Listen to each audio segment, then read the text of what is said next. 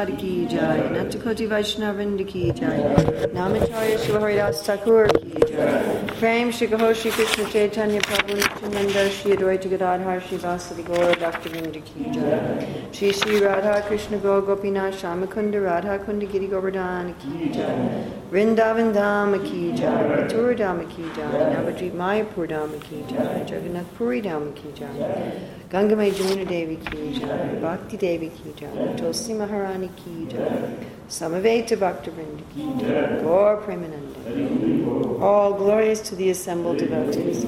All glories to the assembled devotees. All glories to the assembled devotees. All glories to Sri Guru and Gauranga. All glories to Srila Prabhupada. Nama Om Vishnu Padaya Krishna Preshthaya Bhutale. Mate Bhakti Vedanta Swami Niti Namane Namaste Saraswati Devi Gauravani Bhajani Nivasesa Adi Paskajade Satama Mandeham Shri Guru Shri Sri Utapakamalam Shri Guru Vaishnavata Shri Rupam Sagrajatam Sahagana Raghunatam Vitam Stam Sajid Sadvaitam Sadvadutam Parijana Saitam Krishna Chaitanya Devam Shri Radha Krishna Padam Sahagana Lalita Shri Vishakam Vitam So it's March 1st, 2013 in Lenasia, Johannesburg, South Africa, and we're going to be Yes? No, must I pick the mic up? No, I want it, I put it there, Oh, like that. So, can you hear me? No, you can't hear me. Um, The problem is that I can't see. So you put it there, then I can't see. All right. There? Is that all right? must I use your book Yeah. Would you? That would be nice.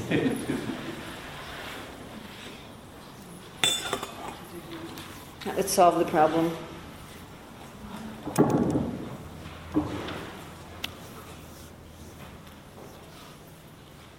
We're going to look tonight at choosing our association. What's the importance of association? How does it affect us? There we go. Excellent. Thank you so much. Okay.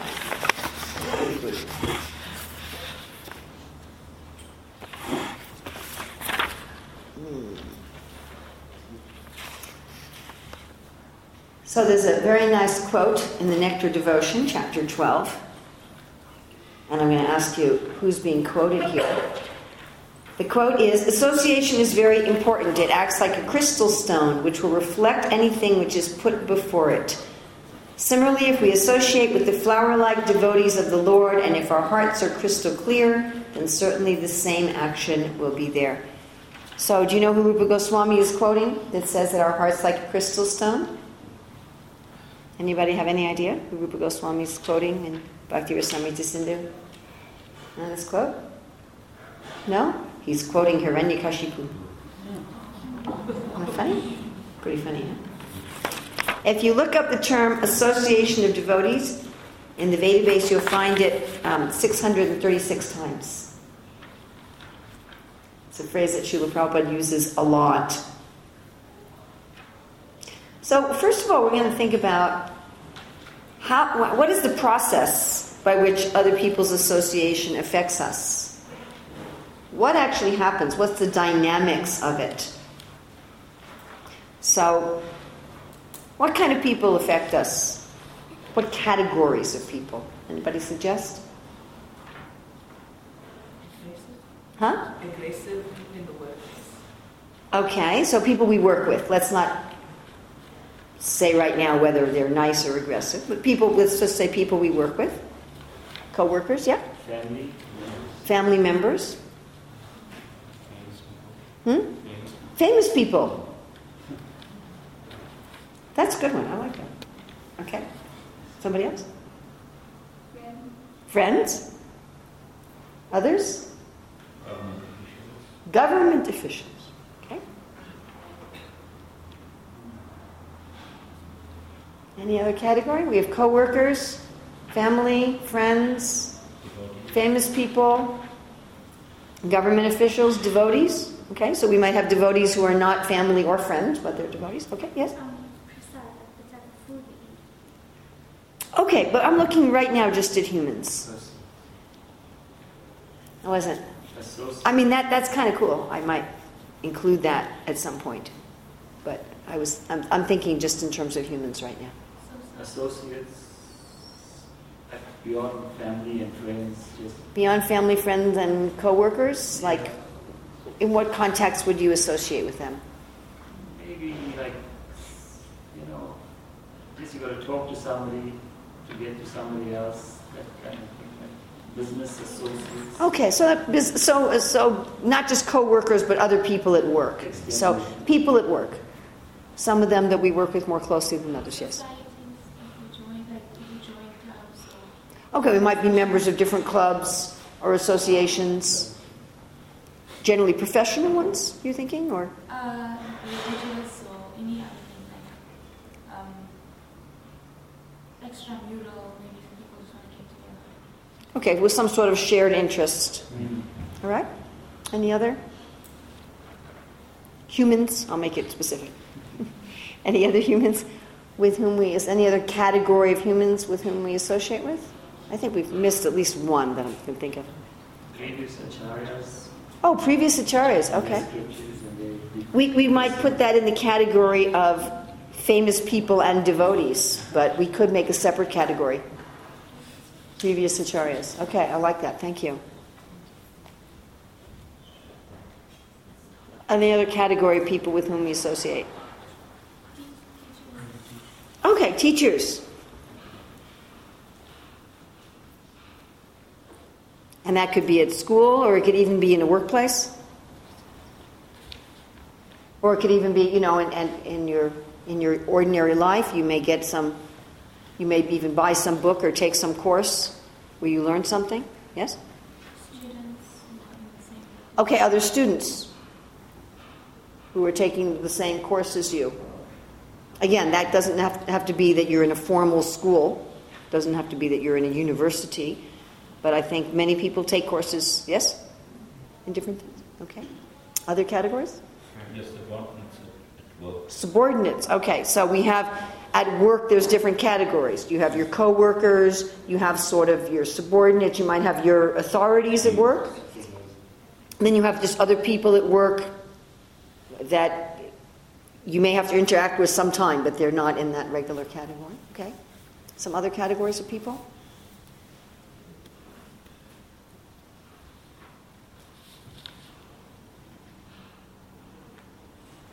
Anybody here ever go shopping? Right? Or do all of you have your everything you need just delivered to your door? What about associating with the Lord when you're serving Him? Whoa. That's nice. Okay, so let's have people at, at stores. So the other shoppers in the store and the people who work in the store. Okay, and then the Lord. Yes, that's nice. Oh, I like that. Well, that opens up a whole new vista here. Okay, I can think of some more. Now I'm thinking of at least two more categories of people we associate with. Our spiritual masters? Oh, cool. I mean, that could be previous acharyas. but the spiritual masters could also be people we're physically associating with Mm. on the, on the earth planet with our physical eyes. Okay? Huh? Role models. Role models? Like famous people? Uh, not necessarily. Depends. Could be. They could be a separate category. People who are exemplary in some way, even though they may not be particularly famous. Like if you read some inspiring stories about somebody, you're thinking like that? They may be an ordinary, not famous person, but they're a role model in some way. you may read about them or hear about them. I can still think of at least two more, and I'm sure there's more I'm not thinking of.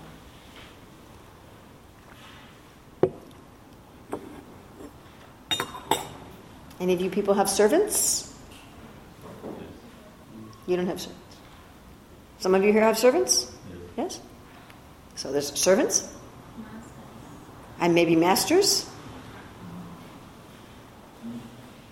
Masters, I'm thinking of as, as probably more would be your your superiors at work. But your if you have house servants, they're not really your subordinates at work. They're in a little different category than your subordinates at work. I'm also thinking about the Lord's personal associates. So you talked about the Lord. We're associating with the Lord, the previous acharyas. Uh, I don't know, would you put like Lalita and Vishaka in, in category of previous acharyas? They're kind of a different category, aren't they? Yes. Okay. So we may be associating with them. Persons like, you know, Dhruva Maharaj. They're not quite in the category. You wouldn't really call Dhruva Maharaj or Lalita Vishaka previous acharya. It's not.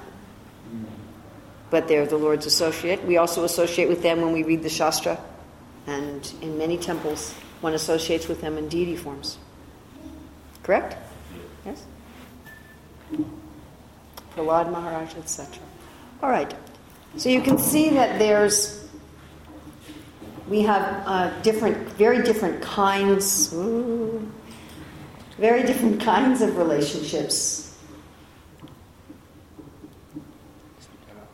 Yeah, okay. That was my fault because I was playing with you. This is always the problem, how to have the mic in front of you and see your paper if you have a paper. So you can see that the, the nature of these relationships is quite different, isn't it? Yes? On one level, there's a continuum of intimacy, we could say. That with some people, we have very minimal relationships. So, of all these different categories we talked about, which sort of people would we have the most minimal relationships with? Those that you don't like. Those that you don't like. That's not always true. I, I, I'm sorry. I, I, I beg to differ with you. Sometimes we have very intimate relationships with people that we really don't like. sorry, I, I, don't, I don't mean to contradict you, but, but uh, in fact, people come and talk to me about this sort of thing all the time. wherever, wherever I go, there's at least one person that comes and talks to me about a relationship with a person who is both very intimate and very much unliked. I'm sorry. Hare Krishna. We might like it that the people we don't like we weren't intimate with, but that is not always the case. Shop attendants. Huh? The ones you least associate with is probably like shop attendants. Shop attendants, other shoppers. I was thinking other shoppers also like other people at an airport. You know, someone who's on the train with you or on the plane with you or something like that. People walking down the street. So those generally the least, but not always. Mm-hmm. Not always, isn't it? Sometimes you end up with whole conversations with another person waiting in the queue. You say queue or line here? Say queue. Other people waiting in the queue at the cashier, or someone sitting next to you at an airplane seat. Mm-hmm. Sometimes that happens. Mm-hmm. You know, sometimes you never say a word to such people, and sometimes you end up in, in a very deep conversation. You really get to know such people. But I think we have, or like we're talking about people at work that we don't really work with, but they're just someone else at work. And then generally, the people we're the most intimate with are the people we live with. Generally, again, that's not always the case. Sometimes people are a lot closer to those they don't live with than they live with. Now, just being in the same house with someone doesn't mean that you're really revealing your mind. Just like disliking someone mm. doesn't mean that they're the person you're most intimate with. So we have a continuum of intimacy, and we can't always determine where a person is on that intimacy level by what ca- which of these categories we put them in, which is quite interesting. You may have somebody that officially it may look like you're very intimate with them, but you may not be at all. You can have two people who live in the same house and live in the same house for 20 years and hardly know each other. Can that happen? Mm. Oh, certainly can. Right? And there can be people, again, that you just meet in, in some casual level who have a huge impact on your life, or you may have a huge impact on their life, even if you only meet them once and never see them again. So we definitely have a continuum of intimacy, and we have very different types of relationships. We have some relationships where that person is superior to us, some where they are equal, some where they are subordinate, and some where it's quite confusing. They may be our superior in one, one level, one, one type of thinking of superior. They might be our boss at work, but in terms of spiritual consciousness, they may be our inferior. And that can be reversed also. There may be someone who's our subordinate in a, in a material sense, who spiritually are superior. That, of course, is the story of Maharaj Rahugana and Jad Bharat. Maharaj Rahugana was the king. And Jad Bharat had obviously been born in a Brahmin family. He had a dirty Brahmin thread. But he was acting externally as if he couldn't see or hear or speak. And the king's palanquin carriers, or one of their carriers, became indisposed and needed a new carrier. They took this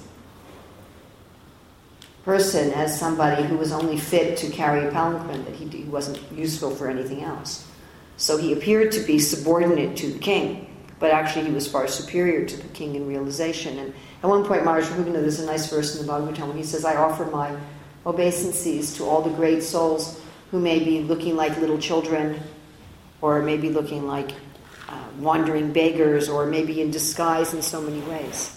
And we see this, by the way, at least I see this in the Hare Krishna movement, that the devotees who are most advanced, some of them have big titles and positions, and some of them don't. That you can't, when I first joined the Hare Krishna movement, I figured the people with the titles and positions must be the most advanced devotees, and the people washing the pots must be the least advanced devotees, and that simply isn't the case.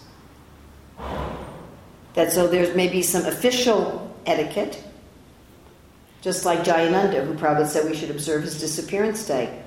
He was building the Rathayatra carts and going out and buying the bhoga and taking out the garbage and things like that. And he wasn't town president for about a year. But most of the work he did was manual labor. This is a funny story of one devotee who came to visit the temple when Jayananda was the garbage man. And he said, Can I do any service? And they said, Sure, you can help take out the rubbish. So as he's helping Jayananda, he was really impressed. And he thought, Wow, if the garbage collectors of the temple are this advanced, just think what everybody else is like.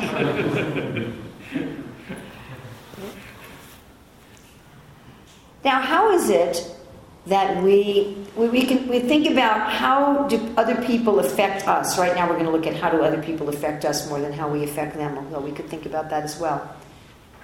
And what is, what is the process? I mean, Rupa Goswami is quoting Hiranyakashipu here saying that our hearts act like a crystal and we reflect whatever association we have. But how, how does that exactly happen? And I think if we if we meditate in terms of all these different kinds of relationships that we have, how do we end up getting affected? Some thoughts on the different ways we end up getting affected.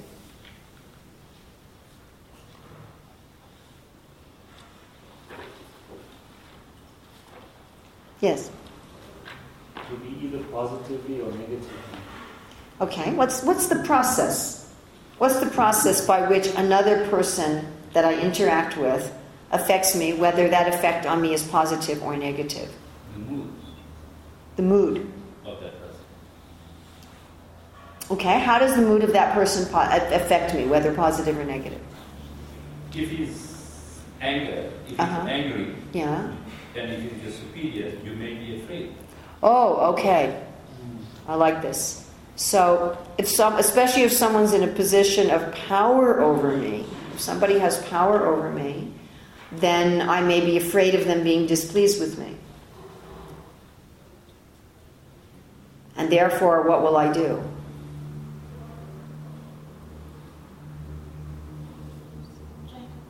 I will try to please them out of fear. So, one way other people's association affect me is out of fear. I have fear that unless I act in a certain way or don't act in a certain way, I'll get some sort of consequences. So, it's kind of I'm looking for punishments and rewards. And in order to avoid punishments and get rewards, I modify my behavior. I may modify not only my behavior, I may modify my. Hmm? Beliefs. I may even modify my beliefs. Now, generally, if, if it's a power situation, then the modification doesn't generally extend to beliefs. It generally just extends to behavior and sometimes language. And as soon as I'm away from that person, then I no longer modify my behavior and my language to please them. That's generally the case. However, if I'm in a situation for long periods of time with the person who has power over me, it may end up also affecting my beliefs. Does that make sense to everybody? Mm-hmm. So you see that that if we think historically, for example, in Spain during the Spanish Inquisition, anyone who wasn't a member of the Roman Catholic Church was tortured. You're all familiar with this mm-hmm. part of history? Uh, in fact, the, Span- the Spaniards also went to the Western Hemisphere and engaged in torture of the native people in order to convert them to Roman Catholicism. So there were many people in Spain at that time. There was a large Jewish community in Spain at that time. And if they didn't convert to Catholicism, they would be tortured and killed. So they didn't actually want to convert. But they adopted the rituals and the behaviors of a Roman Catholic. And what many of the families did was they would secretly carry on Jewish rituals in their cellar. But what happened over time is that the generations no longer knew what they were doing these secret rituals for. So, over some time, the families actually did become Catholic because the oppression was constant. So, if you're in a position of, with somebody who has power over you, you know, what we generally do is we modify our behaviors and our speech. We talk about body, mind, and words engaging our body, mind, and words in Krishna consciousness. I'll generally try to modify my body and my words, but keep my mind as I want it. Is that correct? Yes? However, if the person who has power over me has power over large areas of my life or large times of my life, and I continuously have to have different behavior and different speech than I really believe, eventually it may start affecting my beliefs because these things are very interconnected. Our thoughts, our feelings, our speaking, our behaviors are very interrelated. This is the process of bhakti. Process of bhakti is I try to hit all these with bhakti. I try to act as if I'm a devotee. When we start our Krishna consciousness, and please excuse me, but we're not really devotees yet when we start, in, in one sense. I mean, in a sense, yes, we are, but, but not really in an ultimate sense. Although when you start, usually you feel, now I become a devotee, now I surrender to Krishna. But in terms of really what a, de- what a real devotee is, but we act like a devotee. We say, okay, what does a devotee do? A devotee offers obeisances, a devotee chants, a devotee. So we imitate that behavior of a devotee and we start talking the way a devotee talks. We may not feel that way, but we start talking that way. And by acting that way and talking that way, we start getting our thoughts and feelings start coming along with our body and words. So the same thing happens in general. If you act a certain way and you talk a certain way and you do that often enough, after a while, you'll really start believing that way. It's very, very difficult not to. In fact, that's one of the real challenges if you're in some sort of a situation where you have to hide that you're a devotee. If you're in some kind of a work situation or a school situation, some sort of situation where uh, one of the devotees in our movement was telling me that he has a disciple who's a Muslim. He's actually never met this person. The person found out about Krishna consciousness over the internet and contacted this devotee over the internet and he's actually a teacher of imams. You know what imams are? They're like the Muslim priests. So he trains and teaches Muslim priests, just imagine. So he's become a devotee and he got initiated over the internet and he talks to his guru over the internet. But uh, he lives in a Muslim country and I suggested to this to the guru, I said, no, I'm sure there's other devotees in that country he could associate with. And the guru said, but he can't even tell his wife he's a devotee. Because if he tells his wife that he's a devotee, she can have the marriage annulled and, and take custody of the children. Now my husband's become a non Muslim. Scary, huh? So just imagine if you have to keep your Krishna consciousness secret, even from your own family members and from everybody you work with, and you can't have any external association with devotees. So that, that puts a real strain on a person over time. Actually, I know another case where there's a devotee who's a uh, Protestant minister. And again, none of his congregation know that he's a devotee. Fascinating. People who end up in very interesting situations. Okay, so the one way that we get affected by our association is when somebody has power over us and uh, we modify our behavior and our speech and possibly even our beliefs due to fear of punishment and reward. Okay, what's another way that, that we are affected? What's another process by which we're affected by association? Yes? Love.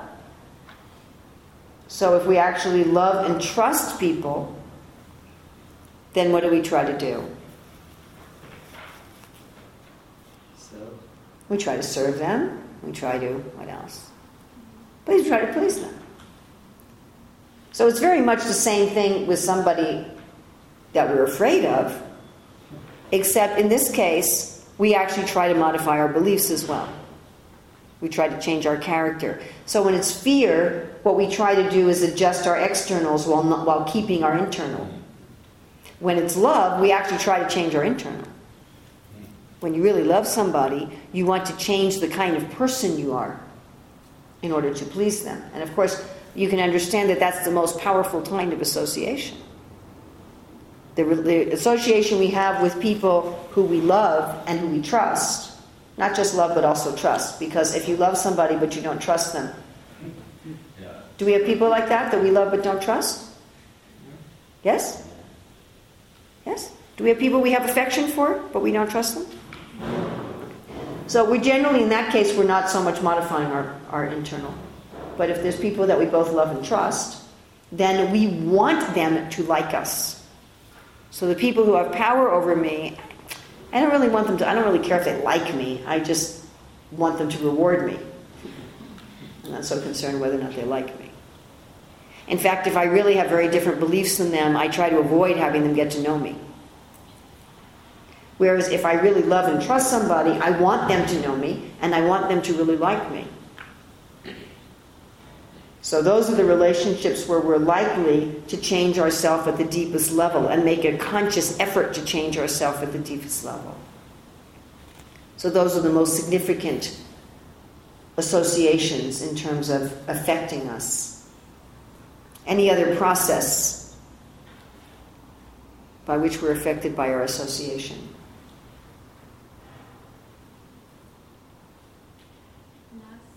Hmm? Lust? Okay, if I want something from somebody, if I want something from somebody, then I may act in such a way to impress them or bargain with them so that they'll give me what, they, what I want. Again, that tends to be more superficial. So I'm not afraid of them, but you have something that I want, and therefore I'm going to change how I behave in order to get it from you. I think that's related to power. It's not exactly the same thing. Some other way. Yes? I don't understand. You said love somebody and not trust them. But surely if you don't trust them, after a period of time, the love's going to... I don't think that's true at all. Can you still have that? Sure. I know of a family whose son is a heroin addict. They love him, but they don't trust him. They love him a lot, but they won't even let him in the house. Don't you have people like that in your life that you feel affectionate towards, but you don't trust them? no heroin I mean- addicts. Huh? No, no heroin addicts. But still, I mean, I have people in my life that I have a lot of love and affection for, but I've also had bad experiences with them. And I don't dislike them. I don't have any I don't have any feeling of animosity towards them. you know, but I wouldn't lend them money or something like that. I mean, you know, know. I have quite a few people in my life like that. And I have, I have affection for them, and I, I have, I care about them. I want them to do well. I mean, in some cases, I can even say I love them. And I might even do things for them, but I don't trust. I don't trust, maybe I don't trust that they actually care about me, or I don't trust their character in some way. By the way, Krishna feels that way about all the conditioned souls, just to let you know that. Why do you think we're here? Because we're not trustworthy. just a little aside. As Maharaj said, that it's not so much whether we have faith in God, but whether God has faith in us. You know, that this process of bhakti, it's really trying to convince Krishna that we're trustworthy. Krishna is very soft, especially Krishna. He's very soft. And it's explained when Krishna kills the demons, he does so through his Vasudev feature. So therefore, nobody's going to be no one's going to be allowed to enter into Goloka Vrindavan, even Vaikuntha, if you're going to cause Krishna trouble. You can certainly love people and not trust them. What else? What about just like even strangers at an airport or at a store? How how are, how do their how what's the process by which they affect our behavior? And they certainly do. There's plenty of psychological studies to show that we modify our behavior in response to strangers in public places. Hold on to your bag. Hmm? Just check that your bag is closed.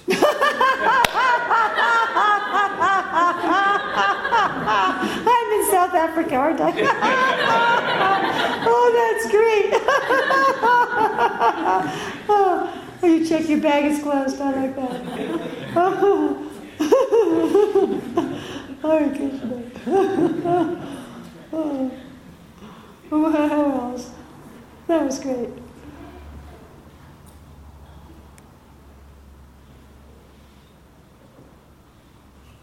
Yeah? Maybe similar short-term interests, like if they're traveling in the same direction to the same destination. There's things to talk about. Yeah, it's, it's interesting. I wasn't thinking of that, but I've noticed that, for example, I don't have a mobile phone, and if if the person who's supposed to pick me up doesn't show up and I want to borrow somebody's mobile phone, if I find someone who has been on the same flight as I was, they're more likely to lend it to me. There's a certain feeling of community that you get when you do something with somebody else, even if you've had no conversation with them and you have no idea who they are. So we, we do tend to kind of a, get in a sense that we're part of the same group and we should help each other more than we should help others. We get in sort of an us and them mentality mm-hmm. with other groups. It's very interesting. I, I noticed that very clearly one time. I'd been traveling extensively in countries where people didn't speak English. And where I, I could, you know, where everywhere I went, I had to have a translator. Where even the devotees around me didn't speak English. And I was, I remember when I was in the Shanghai airport, I heard some other people not only speaking English, but speaking with an American accent, and not only an American accent, but a Northeastern American accent, and I immediately felt this sort of sense of kinship with them. It was quite interesting. I sort of observed my feelings in that regard, and they with me. You know, immediately, oh, here's somebody like me. So that's true, even with strangers, we have a sense of this group of people is like me in some way, and this group of people is not like me in some way. This is referred to in Bhagavad Gita, swajana, my own people. So even with, with absolute strangers, we can get a sense of these are my people and these are not my people. And how does that affect us?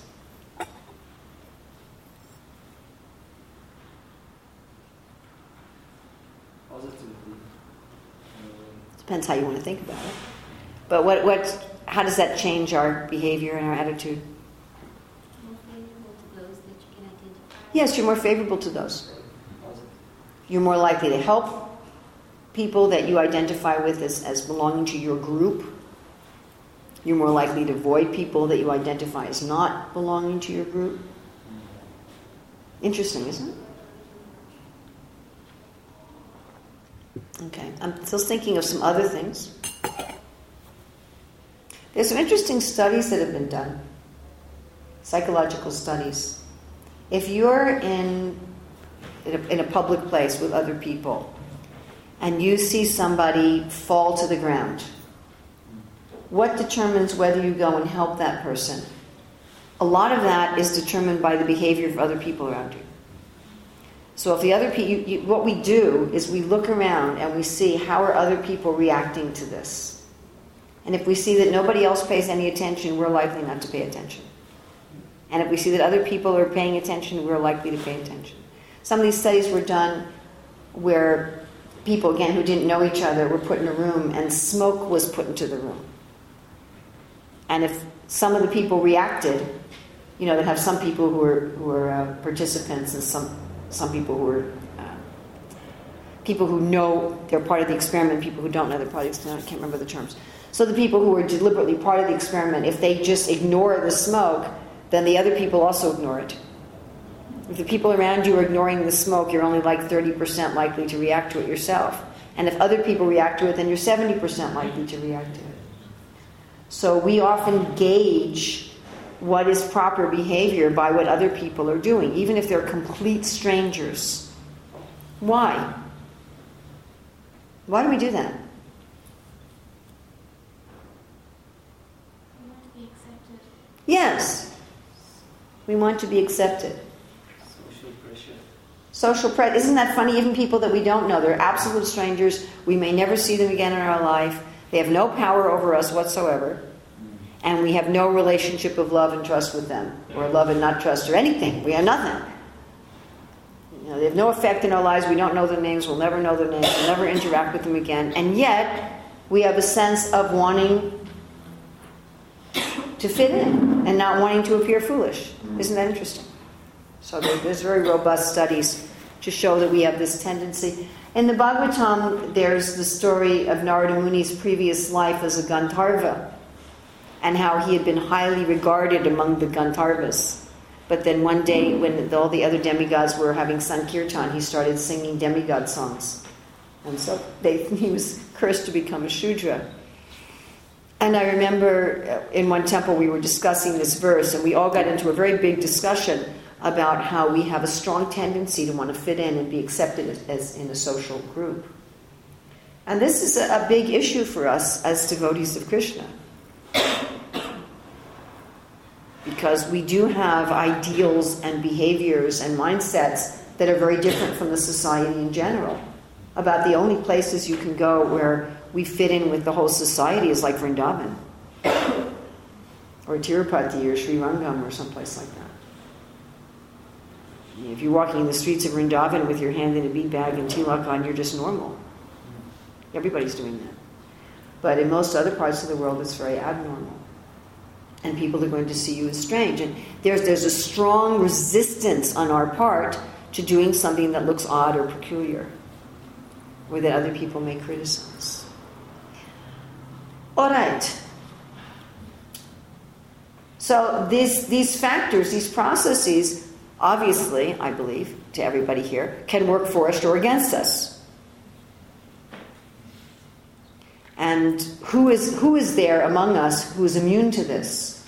Who can say, I never modify my behavior out of fear? I never modify my behavior or my beliefs to fit in or out of fear, or even out of affection. That's just, it's just simply not the case. Or another thing I was thinking of uh, with, that we didn't mention was just being inspired, because we talked about like past acharyas and role models. So those people may not know me in any way that I can discern. So if they're a famous person, like some famous movie star, they definitely don't know me at all. If they're one of the previous acharyas, then they may know me, but I may not have awareness that they know me.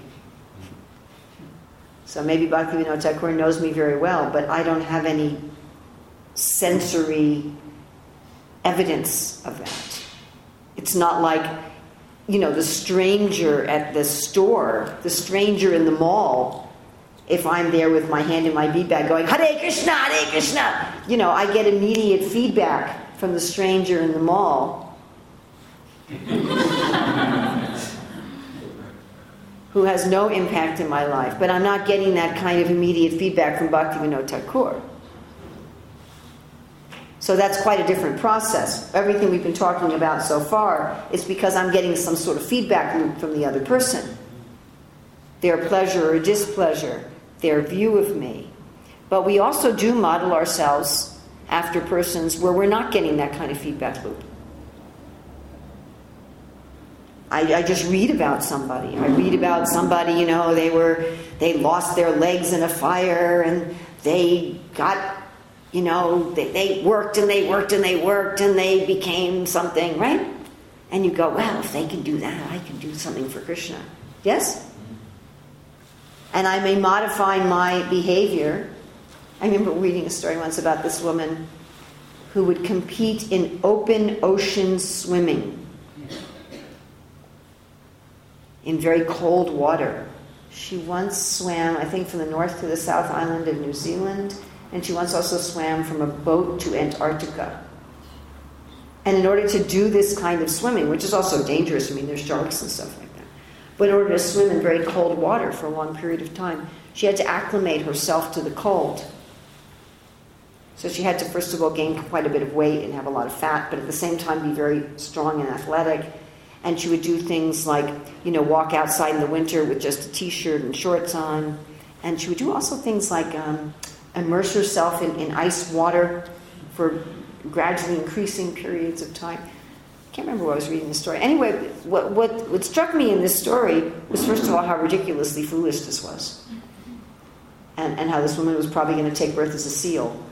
But, but the other thing that struck me was how incredibly determined she was how fixed on this goal of I don't know what the purpose of it is. You know, I don't see what value attaining this goal has to anybody, to herself, to any other human beings, to anybody. I just I just couldn't see the, the value of it. But she was so determined and so fixed that she dedicated her whole life to this. And I thought, if somebody can dedicate their whole life to something like that, why you know, why can't I be as dedicated in my Krishna consciousness as this person is to this goal. So we sometimes have this sort of experience, right? We'll read about some great devotee and we'll think, oh, if only I could be like that. So, how does that work? Because that's not the other person's pleasure or displeasure isn't coming at us. And the other person isn't affecting us. We may never even meet them. What's that process? How does that work? Yeah? Probably based on our search for the truth Mm. meaning of life as a human being. And there's evidence, it's scientific, that person's done it. There is a way. Is, isn't that nice? I think that's really nice. I, th- I think that kind of association and that kind of inspiration gives us hope that we're not simply a stimulus and response beings who are just controlled by whoever is around us. In other words, we have the capability of intentionally molding ourselves according to someone else's association, even if they're not giving us anything back in return. So that, that gives us quite a lot of hope, yes? It makes us believe in ourselves as well, based on Mm. what other people have done. It makes us believe that we can do more than what we believe ourselves to. I think it also gives us some, some strength and belief that I can choose who I want to model myself after. I'm not simply controlled by the behavior and the influence of the other people in my society.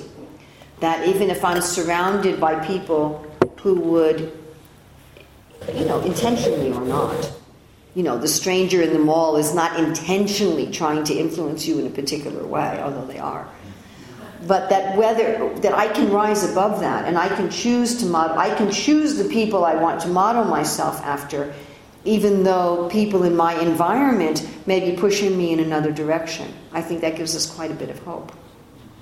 That I don't have to be totally subject just to the pleasure and the displeasure of the people around me.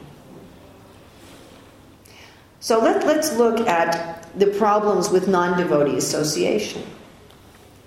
Now, obviously, the more that I'm trying to please a non devotee for whatever reason, whether it's out of fear or whether it's out of affection or whether it's out of just this sort of almost invisible social pressure, or because I become inspired by some non devotee role model.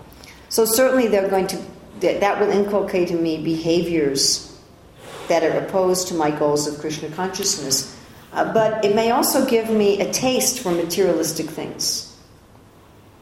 So, in order to please materialistic people, I may do the things that they're doing, and then I may come to, to get some taste for that. Prabhupada says in the Nectar Devotion that whatever we do, we're doing to enjoy some rasa. There's 12 rasas, right? Awe and reverence, and serving, and friendship, and parental, and romantic. There's also rasas of comedy, and fear, and anger, and ghastliness, and there's altogether 12 different ways of, of enjoyment. Rasa is a way of enjoyment. So if I associate with people who are getting pleasure in a particular way, then I may end up also finding my pleasure in that way.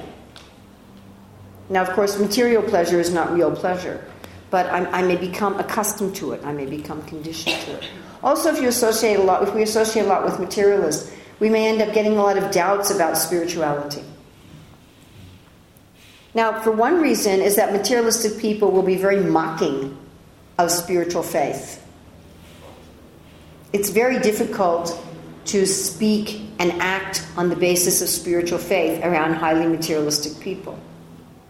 You'll feel embarrassed. You'll feel embarrassed to talk about God, even, what to speak of Krishna, around materialistic people. And some of this is very subtle. They may just look at you funny, or they may just be silent it's not necessarily that they have to say to you, You're a complete fool to believe in God. You know, it, it doesn't have to be that gross. It can just be, Yeah, yeah, okay, um, and when is our meeting tomorrow? You know, we, we give many ways we give people signals that this is not a proper topic for conversation. So the more we associate with materialistic people, the more we may think, well, maybe God really isn't so important. You know, maybe there's other things that are more important. Maybe spiritual happiness is just, as Prabhupada says, the materialistic people think spiritual happiness is a myth. Also, materialistic people and even uh, sometimes neophyte devotees may encourage us to be offensive to other devotees. So, if we're around people who are very fault finding of saintly persons and devotees, so in order to get along with them, we may not want to praise anybody. Right? If you praise the devotees around very critical people, then they'll just turn and say, well, but you know, they also did this. They also did this. Yeah. And you get afraid to say anything positive. You ever been in those sort of awkward situations where somebody's being very, very critical and you feel like if, if you don't agree with them or if you say something positive, they're going to think that you're just naive? Well, you know, this person did this and this person did that and this person did that. And you say, well, how do you know? I mean, do you really know? Maybe it's rumors. Well, what are you? You're just a blind follower and you're just this and that. Or again, it may be just subtle. It may be just a look where you think, oh, yeah. maybe there is something to this sort of thing. And basically, what we would call bad association, it can end up driving us away from what we really want.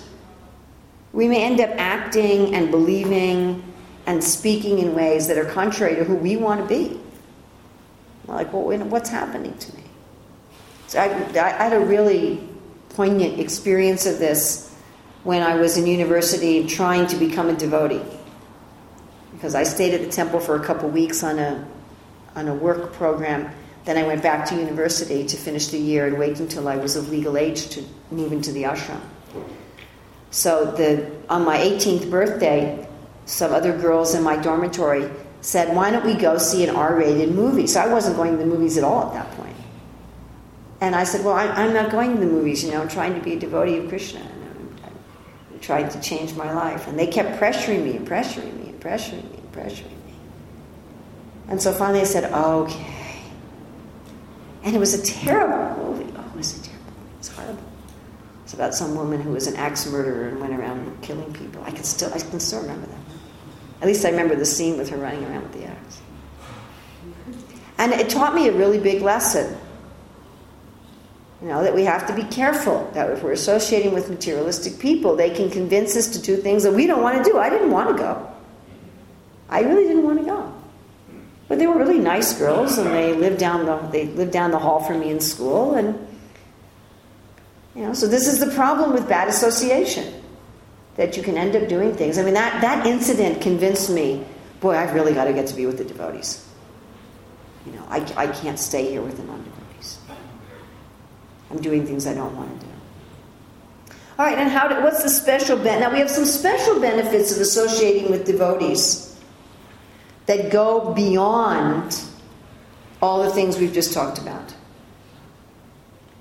That when you associate with the devotees, something happens beyond that I'm trying to please them and that I model myself after them and that they mold my behavior, whether out of just general social pressure or out of love and affection or either out of fear. What are some of the special benefits we get from association with devotees? Build your faith. Huh? They increase your faith. They increase your faith, yes. Love to love. Okay. But those are all things that, that happen in a negative way with non devotees. Does that make sense? So non devotees will decrease my faith, devotees will increase. But that's happening by the same, by the same methods. That I'm making an intentional or, or unconscious effort to please them. You know, again, I'm not making a conscious effort to please the other people in a shop, but I am trying to please them. So either consciously or unconsciously. But there's something else that happens with association of devotees. Yes? They inspire you to look into your spiritual consciousness, life, and Okay, but that but that's all in the same cat. It's all right, but that's all in the same category. I get inspired. I want to please them. Something totally different than we've already talked about. Yes. Probably I'm just I'm getting towards some kind of a blessing. Some, Yeah. Okay, so something's happening that's out, that's out of this box we've talked about. Yes. Yes. So there's something about the association of devotees that's outside of the box of normal association. In addition to the normal association stuff is also happening. They're inspiring me, I'm trying to please them, or I'm afraid, I want to fit in. That's all happening with the association of devotees. But something else is I'm getting mercy from Krishna. He starts getting really happy. You know, he starts getting really happy. Exactly like, exactly like that if somebody has a dog and you say, What a nice dog, they like you. You know, I was a teacher and a school principal for many, many years. And sometimes you have to tell parents negative things about their children. You just have to, it's part of your job. You, you don't have a choice about it. But boy,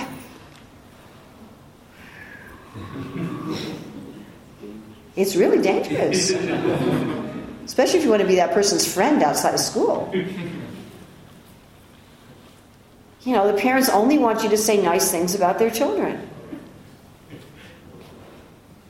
It's really hard being a teacher, by the way, because that's one that, that that's the main difficult thing about being a teacher.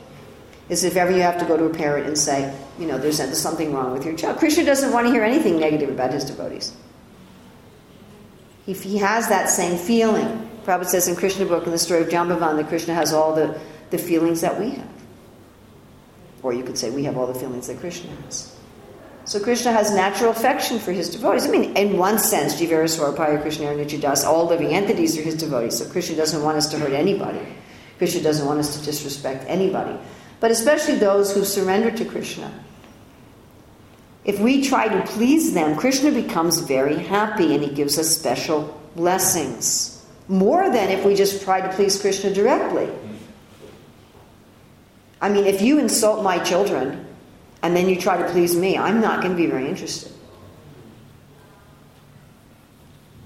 But if you insult me and you please my children, I'll, I'll still like you. That is just natural. You know, I, I'm much more pleased if you do something for one of my children or my grandchildren than if you do something for me. It's just, just the way it is. So Krishna also feels that. Also, Vishwanath Chakravarti Thakur explains in Madhurya Kadambini that Krishna is neutral. So who gets bhakti? Bhakti comes from bhakti only. But whose bhakti does our bhakti come from? It comes from the bhakti of the devotees. So we get the seed of bhakti and the development of bhakti. There's a transcendental thing going on there. that the devotee desires that we get bhakti, and therefore Krishna's mercy follows the mercy of the devotees.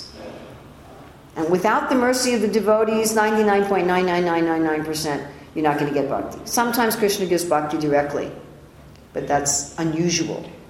Because generally Krishna is neutral. He's just neutral. So how will the conditioned soul ever get bhakti? Because the devotees are not neutral. The devotees go out and just, they try to give bhakti to everybody. And then Krishna's mercy follows the mercy of the devotee. Uh, the also, also another example, Yasya Prasada Bhagavat Prasado, Yasya Prasadam Nagati Topi, that when you please the devotee, Krishna will be pleased. So I had the example when I was in graduate school that the head of the School of Education wanted to make some changes in my program that were not normally done by the university. But because he wanted them, the university allowed it.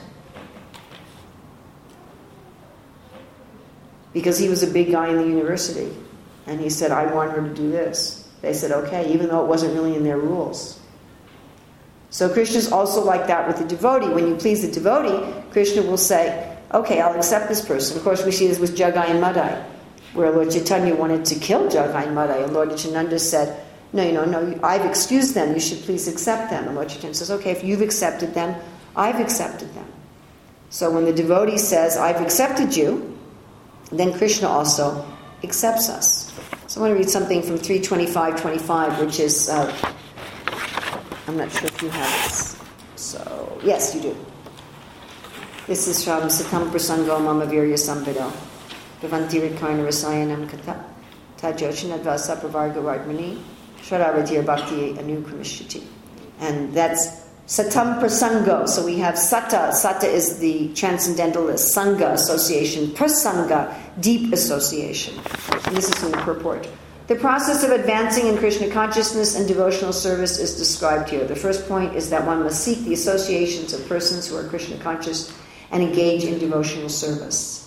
Without such association, one cannot make advancement. Simply by theoretical knowledge or study, one cannot make any appreciable advancement.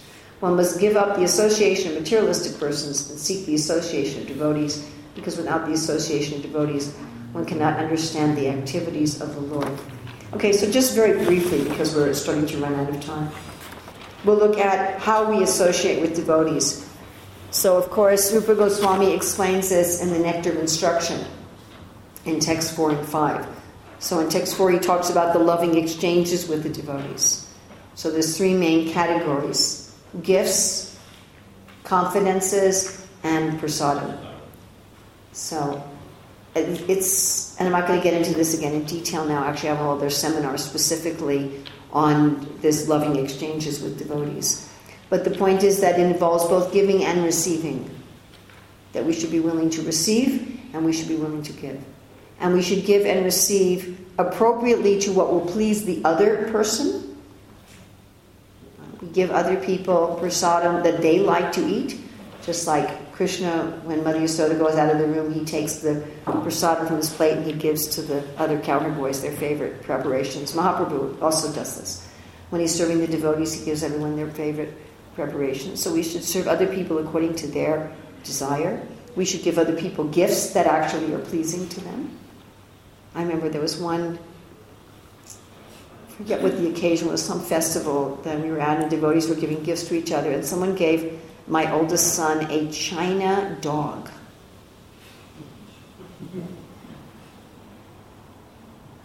He's just looking at this like, what am I going to do? So, one should, it should be actually a loving exchange. And should, we should reveal our mind in confidence to people who are trustworthy. We should have a trustworthy, we should have trustworthy people in our lives to whom we can reveal our mind in confidence. And we should also be a trustworthy person to whom other people can reveal their minds in confidence. So we have these six loving exchanges, both giving and receiving. Sometimes there are some devotees who only like to receive and some who only like to give, but we should do both. Some devotees never like to receive it. No, no, don't give me anything. But that's also part of the loving exchanges. And of course, the main gift we should give and receive is the holy name. Then we should give and receive according to relationships of equal, superior, and subordinate. And this is described in different ways. Rupa Goswami describes it as one who's chanting the holy name is the neophyte, one who's received the Gayatri mantra and is worshipping the deity is the intermediate, and one who never stops their devotional service and who has no propensity in their heart to criticize anybody else. Not only that they don't criticize, they don't even have a propensity to criticize. Interesting that of all the 26 qualities of a devotee and of all the qualities that Krishna lists in the Bhagavad Gita, he picks that one freedom from any desire to criticize others. And that we, that's the topmost devotee. And then there's other descriptions. Sometimes the neophyte devotee is described as one who has little faith and knowledge in the scripture, the middle one who has great faith in the scripture but not a lot of knowledge, and the topmost one who has uh, both a lot of faith in the scripture and knowledge of the scripture. Sometimes the divisions are described as one in the lowest level doesn't know how to treat other living entities, is proud and arrogant, and thinks that their understanding of spiritual life is the only one, and anyone who has a different understanding is in Maya. God is only in my temple. You know, only the Shiite Muslims are good and not the Sunni Muslims, or whatever. You know, only my particular understanding of Prabhupada's books is right, and anyone who has a different opinion is totally wrong. So that's on, you know, the neophyte level, very critical, separatist mentality. And then the middle level, one who loves God, makes friends with the devotees, is kind to the innocent, and avoid the atheist. And the top, one who sees that everybody is Krishna's servant. And there's many, many other ways. We've given just, I've identified in the Shastra 20 different ways that the different stages of Krishna consciousness are described. So we relate differently. If somebody is is lesser than us in advancement in Krishna consciousness, we try to be kind to them and help them. If they're equal, we make friendship with them, and if they're superior, we serve them. And of course, these things are not black and white. Somebody may be superior to us in some ways, and equal to us in other ways, and inferior to us in other ways. People are not just in little boxes. Yes? So there may be a person that, with certain things, we help them. And in other ways, we serve them and they help us. Does that make sense to everybody? Yes? It's not necessarily that just because someone is my superior, I can never help them and advise them in anything. There may be some areas that I have more realization in or more experience than they do. So we therefore we act accordingly. Then in people in general, and we have this nice quote also on the back of your of your paper. This is, I find, one of the most astonishing, amazing, surprising, wow statements in the Bhagavatam. This is spoken by Narada Muni to Dhruva. He says, Every man should act like this. When he meets a person more qualified than himself, he should be very pleased. When he meets someone less qualified than himself, he should be compassionate. When he meets someone equal, he should make friendship. Now, what's astonishing is this next statement. In this way, one is never affected by the threefold miseries of the material world. Now, here, Narada Muni is not just talking about devotees, he's talking about anybody. Who here would like to be unaffected by the threefold miseries of the material world? With that guy there, you can pinch him all you want. Uh, so, simple formula, amazing. Again, I wish we had time, but it's something that we could really explore. Why? Why is it that if I just do this one thing, how I deal with other living entities, I'll be unaffected by material miseries. I wish we had time to explore this. This, this is a nice thing to, to plan on doing. This is a nice thing to take a vrat for. You know, people take vrats about they won't eat this kind of food or something like that. But this is a really nice thing to take a vrat for. And it gets very specific. So when you find someone who's more qualified, instead of being envious, be jolly. Generally, when people are more qualified than us, we are envious. We want to pull them down in some way. We're looking for fault. Instead, feel jolly. Wow, there's someone who's more qualified than I am. Then, when someone's less qualified, we tend to oppress them, tend to keep them down. So instead, to be to raise them up someone's less qualified, raise them up. If someone's equal, what we tend to do is brag about how, how we have some our own accomplishments. How he says we'll be proud of our own activities. We meet someone who's equal. Well, I've done this, and I've done this, and I've done this. So instead of doing that, one should treat them as a friend. This is very, very specific behaviors. You can say, for the next three days, whenever I meet somebody or hear somebody who's better than me, I'm going to feel jolly. Whenever I'm around equals, I'm not going to brag. I'm just going to be a friend. If someone's subordinate, I'm going to help them come up.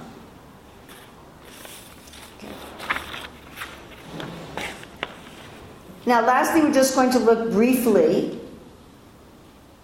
And by the way, I'd like you to, I'm not going to talk about it, but I'd, I'd like to ask you to meditate on why just doing that simple thing would get one unaffected by the material miseries. What are you rooting out when you're doing that? What's the essential problem that you're, that you're getting to? And I just think about it, because I don't have time to talk about it because I'm going way over time and some of you are looking at your watches. So the last thing that we're going to look at is uh, just again very very briefly what we, we touched on at the beginning. There are people we don't like that we're intimate with. Most of us have, at some points in our life, people that we associate with on a regular basis and we have some intimate connection with who are not favorable for our Krishna consciousness. Now, I find that everyone in this situation thinks that this is unique to them. But most people are in this situation, at least at some time in your life. So we may not have this situation every day, all day. Maybe we had this situation 10 years ago and it's gone. Maybe we'll have it two years from now. And some of these people, I'm, I'm sorry to say this, but I think we have to say this, some of these people may be externally devotees. It's not that, that everyone who's bad association has horns and fangs and a tail. Some of them are wearing tilak. Maybe I'm the bad association. I mean, we might think about that also. I'm, I'm, I'm sorry, but I just feel I can't serve you properly without having to say some of these things. Maybe, maybe I'm the one who looks like a devotee and I'm bad association for others also. So there are people who are devotees, they're devotees. There's no question that they're devotees, but they may not be good association. They may not be good association because their habits and their behavior may not be up to the standard. They may not be good association because they're very critical or they're very offensive. They may not be very good association because they're struggling with faith or in some other way they may not be very good association, but we may be in a, a frequent relationship with them. And this really requires special attention. I think most of us, the way we would like to deal with such people is pack them up and send them to Antarctica. Or get on a plane and go to another part of the world ourselves, or something like that. Or sprinkle some magic powder on them that transforms them into a nice person. However, none of those options is always available to us. Sometimes we're in a situation where we just cannot, for various reasons, you know, send the person away or leave ourselves. Yes? Sometimes that happens. I mean, we read in the Shastra that if someone blasphemes devotees, you're supposed to defeat them or kill yourself or leave. But sometimes you can't do any of those things. You know, and if you're a Brahmin and you kill yourself, you have to go to the hell for killing a Brahmin, which is not a nice hell. It's a copper planet and has fire underneath and the sun shining on it, so it's not a really good idea. And if you say, well, I'm not second initiated, but if you're chanting Hare Krishna, you're Vaishnava, you're higher than a Brahmin, you might go there anyway, so please don't commit suicide. So what are you going to do? Sometimes you can't convince the other person, and sometimes you can't leave. Could Prahlad Maharaj leave? Could he run away from Hiranyakashipu? Where was he going to run to? Hiranyakashipu was running the whole universe. Where was he going to go? I mean, seriously, where was he going to go? He couldn't go anywhere. So sometimes this happens. You know, what will we do about these situations? And again, we don't really have time to discuss it, but something that came up tonight that has not come up in other seminars I've given on this, but I, feel it was really wonderful, is that we do have the ability to be inspired by people, even who are not in our physical presence. And we do not necessarily have to mold ourselves strictly according to people who are in our physical presence we do have the capability of choosing that I'm going to take my inspiration in another way. We discussed this, right? Undoubtedly, that's difficult. I'm not saying that that's easy. And we may sometimes fail. We may sometimes fall from our ideals because of people we're closely associated with that drag us down. That, that may happen. But we do have the capability of deciding who do I want to associate with. And that association may be internal. And I should, I, I should say one other thing on this point. If we are in a situation that we cannot get out of, where we are intimately associated with somebody who's really bad news for our spiritual life, and it may be a family member, it may be somebody at work, it may be somebody at school, or whatever. If we're in that situation, there may be a tendency, which I, I see a lot, that in order to try to preserve our own ideals and our own behavior and our own Krishna consciousness, we may act very cruelly toward that person. We may get very angry at that person, we may be very critical of that person, we may treat that person with a lot of cruelty. So if we're doing that, then we're actually more influenced by that person than we'd like to admit. Do you all follow my logic? Therefore, Dharma the Bull said, if you accuse the perpetrator, you're as guilty as the perpetrator. One of those other, you know, amazing statements of the Shastra that you read it and say, what? But if I've got somebody in my life who's, who's really bad association, and my view is, oh, they're so this, and they're so that, and they're so that, and they're so that, then I'm in the same position that they are. I'm not any better. Prahlad Maharaj could see that his father was a demon, but he was the well wisher of his father. He was not envious of his father. He wished his father well. So this is undoubtedly a big challenge. It's not, it's not easy. You know, Radhanath Swami loves to quote that one sentence from the relationship of, of Vasudev and Kamsa that one's greatness can be estimated by one's ability to tolerate provoking circumstances. How much provoked was Vasudev by Kamsa? But he didn't lose his good character. So I see that sometimes, I mean, ultimately it's Krishna who's arranging these things when you're just absolutely stuck. And you can say, This is Krishna's kindness on me for me to develop very deep character. Because frankly, anybody can be well behaved if they're with other nice people. That's easy. You can go for years thinking you're free from anger if there's no irritating people in your life.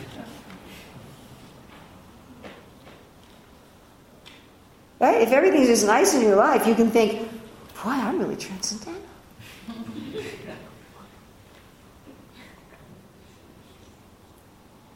so one's greatness can be estimated by one's ability to tolerate provoking circumstances.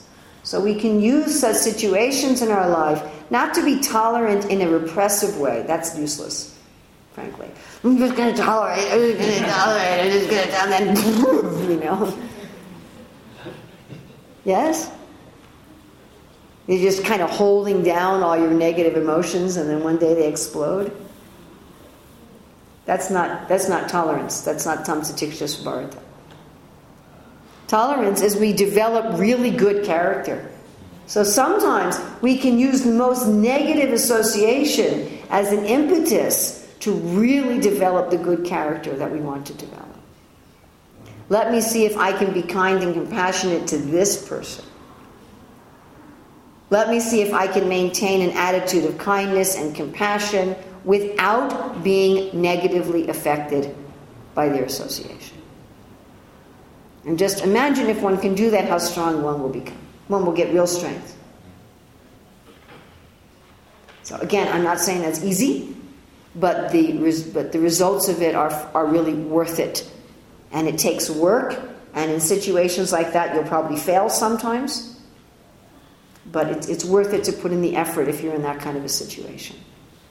You know, how, how can I be the actual humble devotee and the actual good quality devotee dealing with this impossible person? So, just to recap, and we could discuss this at great length, we talked about all the different kinds of people we associate with, how, in ordinary sense, we're affected by our association. Mostly that we consciously or unconsciously try to mold ourselves to please the people around us. How the association with devotees acts on a higher platform. That not only does that operate, but we're also operating on a transcendent platform that when we associate with devotees and try to please the devotees, we're invoking the mercy of the Lord.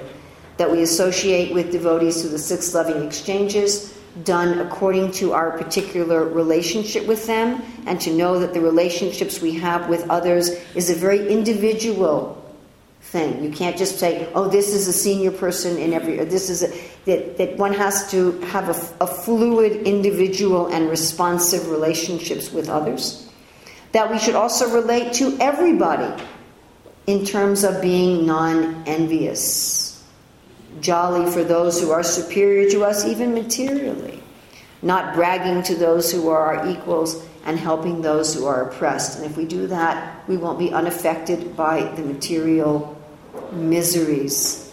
And then finally, looking at how we deal with difficult with people who are both bad association and intimate with us. So, thank you very much.